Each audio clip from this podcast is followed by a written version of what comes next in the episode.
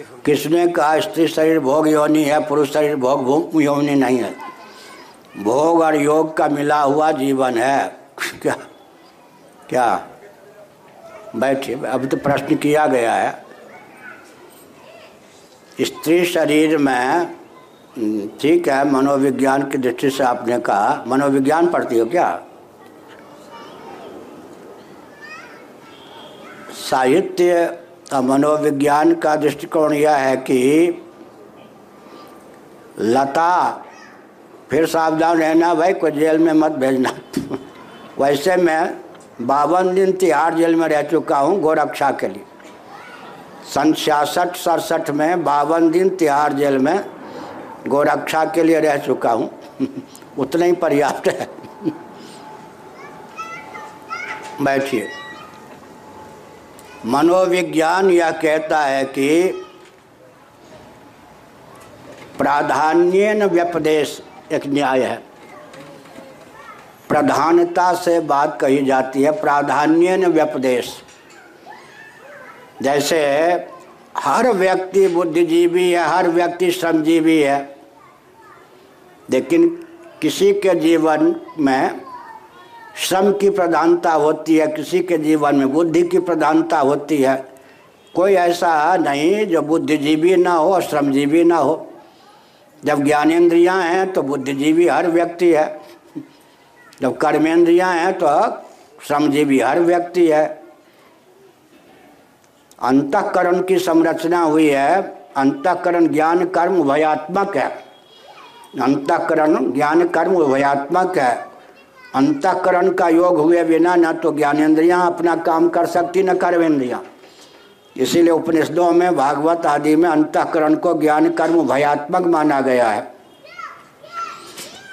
प्रधानता से मैंने कहा, प्रधा प्राधान्य व्यपदेश होता है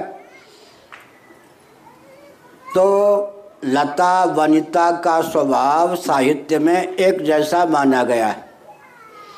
लता किसी न किसी वृक्ष के समाश्रित रहती है, तब फलती फूलती है। स्त्रियों के शरीर में ऐसी बनावट है, निसर्ग सिद्ध।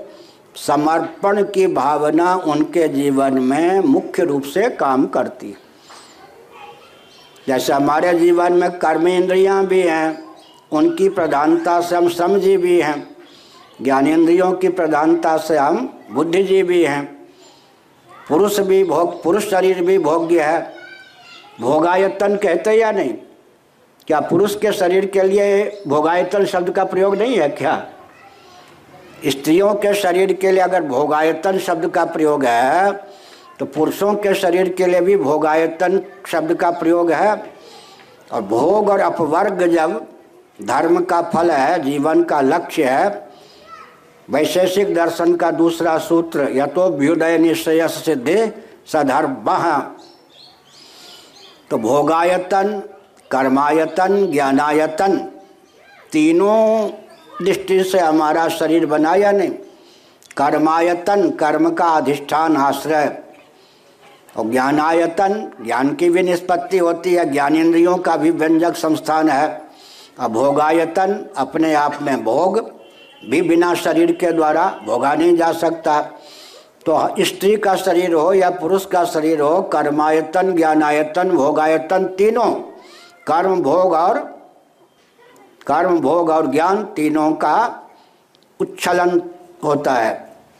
परंतु स्त्री शरीर में समर्पण की प्रधानता होती क्योंकि मातृशक्ति जो है, वो प्रकृति की प्रधानता से है।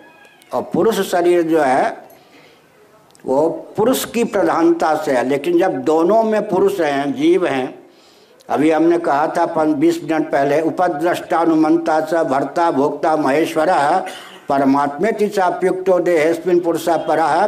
तो जीवात्मा स्त्री शरीर में है या नहीं? जैनों की बात अलग है। वो स्त्री शरीर में मानते ही नहीं। लेकिन स्त्री शरीर में भी जीवात्मा है या नहीं? परमात्मा है या नहीं? पुरुष शरीर में भी है। उस दृष्टि से विचार करने पर भोग और मोक्ष क्या? योग वासिष्ठ पर ये सुमित्रा जी, कौशल्या जी, ये सब जीवन मुक्ता थी या नहीं? उधर पर ये अनुवाद देख लीजिए, बृहदारण्य उपनिषद में गार्गी, मैत्री सब जीवन मुक्ता थी या नहीं? और मुक्तिकोपनिषद देखिए, उधर अध्यात्म रामायण के अनुसार सीता जी ने तत्व का उपदेश हनुमान जी को दिया या नहीं? रामो न गच्छति। राम तत्व का वर्णन, श्री राम तत्व का वर्णन सीता जी ने किया हनुमान जी के प्रति। तो इसका मतलब देवियाँ भी मोक्ष प्राप्त कर सकती हैं और देवभूति का संवाद है यानी श्रीमद् भागवत में? मोक्ष में देवियाँ भी अधिकृत हैं। केवल पंचदशी का वह सिद्धांत प्रत्याशक्तिर विशिष्यते। क्या? प्रत्याशक्तिर विशिष्यते। क्षत्रिय, वैश्य, शूद्र भी तो पुरुष होते हैं ना। लेकिन गीता के अठारहवें अध्याय का अध्ययन कीजिए, सत्व की प्रधानता से जो विभूतियाँ प्रकट होती हैं, उनका नाम भी भगवान ने बुद्धि कौशल के द्वारा कर्म कह दिया। समोदम तपा शौचम।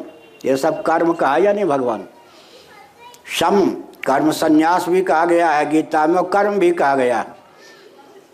आरुक्षोर मुनिर योगम कर्म कारण मुच्यते योगारूढ़ तस्य व सम कारण मुच्यते। यहाँ पर सम का अर्थ है कर्म संन्यास। समोदम यहाँ का कर्म संन्यास को ही कर्म भी कह दिया भगवान ने। तो ब्राह्मणों का जो शरीर है, वो मोक्ष के सन्निकट है। कदाचित प्रतिबंधक ना हो तो। एक और विचित्र बात है, श्रीधरी टीका, यह रहस्य कम व्यक्तियों को आजकल पता है। भूमंडल आजकल जो क्षार सिंधु से परिवेष्टित भूभाग है, उसमें खारे जल की अधिकता है या मीठे जल की? खारे जल की। अपवाद स्थल व्याकरण नहीं, दर्शन।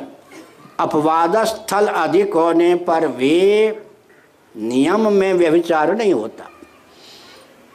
जल का जब लक्षण दिया जाएगा, तब मीठा, शीतल और श्वेत वर्ण का ही माना जाएगा, बरसता हुआ जल।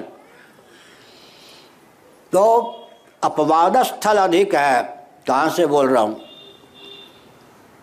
सप्तम स्कंद श्रीधरी टीका, भागवत।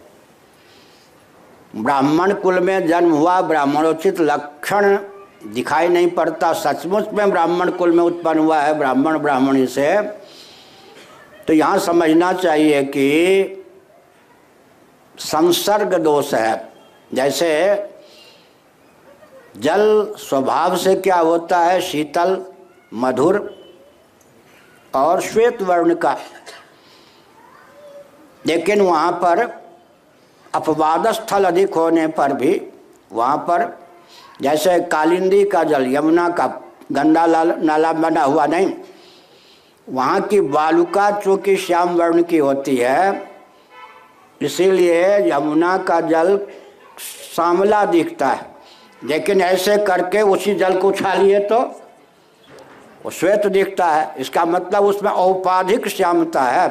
स्वतः यमुना का जल वहाँ भी। नीर धारा कहाँ पर गंगा जी हरिद्वार में। वहाँ की बालुका के कारण गंगा जी गोरी होने पर भी सामली दिखती हैं। लेकिन वहाँ की बालुका का लक्षण है। तो हमने कहा कि प्रधानता से स्त्रियों का शरीर भोग्य माना गया है। अब ये जो समर्पण की भावना है, पुरुषों में भोक्तृत्व की प्रधानता होती है। स्त्रियों में भोग्यत्व की प्रधानता होती है। लेकिन अंत में प्रधानता होने पर भी दोनों में भोक्तृत्व है, दोनों में भोग्यत्व है, क्योंकि दोनों का शरीर कर्मायतन है, ज्ञानायतन है, भोगायतन है, बस।